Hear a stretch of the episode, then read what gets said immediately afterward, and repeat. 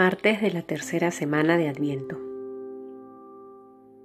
Bienvenidos a Palabra Viva. En el nombre del Padre, del Hijo, del Espíritu Santo. Amén.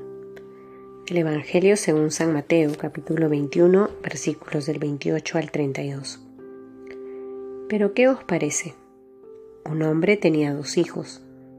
Llegándose al primero le dijo: Hijo, vete hoy a trabajar en la viña. Y él respondió: No quiero. Pero después se arrepintió y fue. Llegándose al segundo le dijo lo mismo, y él respondió: Voy, Señor, y no fue. ¿Cuál de los dos hizo la voluntad del Padre? El primero, le dicen. Díceles Jesús: En verdad os digo que los publicanos y las prostitutas llegan antes que vosotros al reino de Dios.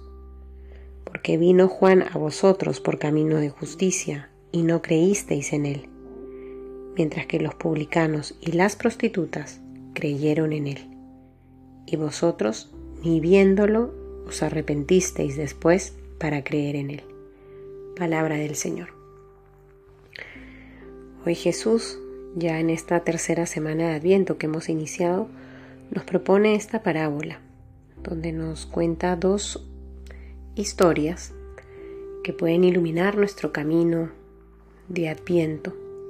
Por un lado, aquel hijo que le dice al padre que no quiere ir a trabajar a su viña, pero después de arrepentirse va. Y aquel otro hijo que, ante la indicación del padre para que vaya a trabajar a la viña, le dice presurosamente que sí, y no va. En este momento de tu vida, ¿con qué hijo te identificas? ¿Eres de aquellos que, al descubrirse amados y llamados por Dios,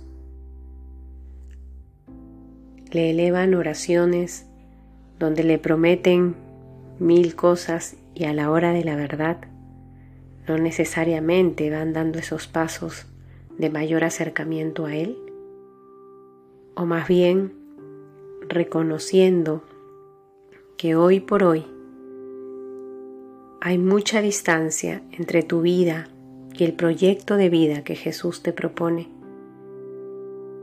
te descubres llamado a renunciar a eso, a creerle a su promesa, para dejar que Él siga convirtiendo tu corazón. En este tiempo de Adviento sabemos que es un tiempo de gracia, es un tiempo de conversión, donde el Señor nos invita a creer en sus palabras, a creer en su promesa. Y ese acto de fe que nosotros estamos llamados a darle, no solo debe quedarse con sentimientos hermosos o palabras de gratitud porque las cosas se van dando como nosotros lo queremos o lo hemos pensado, sino que debe manifestarse nuestra fe en un corazón cada vez más convertido al Señor. Nuestra vida tiene que cambiar y dejar transformarse por la gracia de Dios. Hoy el Señor nos invita a cada uno a reconocer que nunca es tarde para adherirnos a la voluntad del Padre, pero al mismo tiempo a que seamos conscientes de que la vida no la tenemos comprada. Lo único que tenemos es el hoy, y es en este hoy, en este presente, donde el Señor te invita a convertirte, a abrazar, a ir a trabajar a su viña. No importa lo que ha pasado en tu pasado, valga la redundancia. De lo que se trata es que el día de hoy el Señor vuelve a tocar la puerta de tu corazón y espera que le respondas. En el nombre del Padre, del Hijo, del Espíritu Santo. Amén.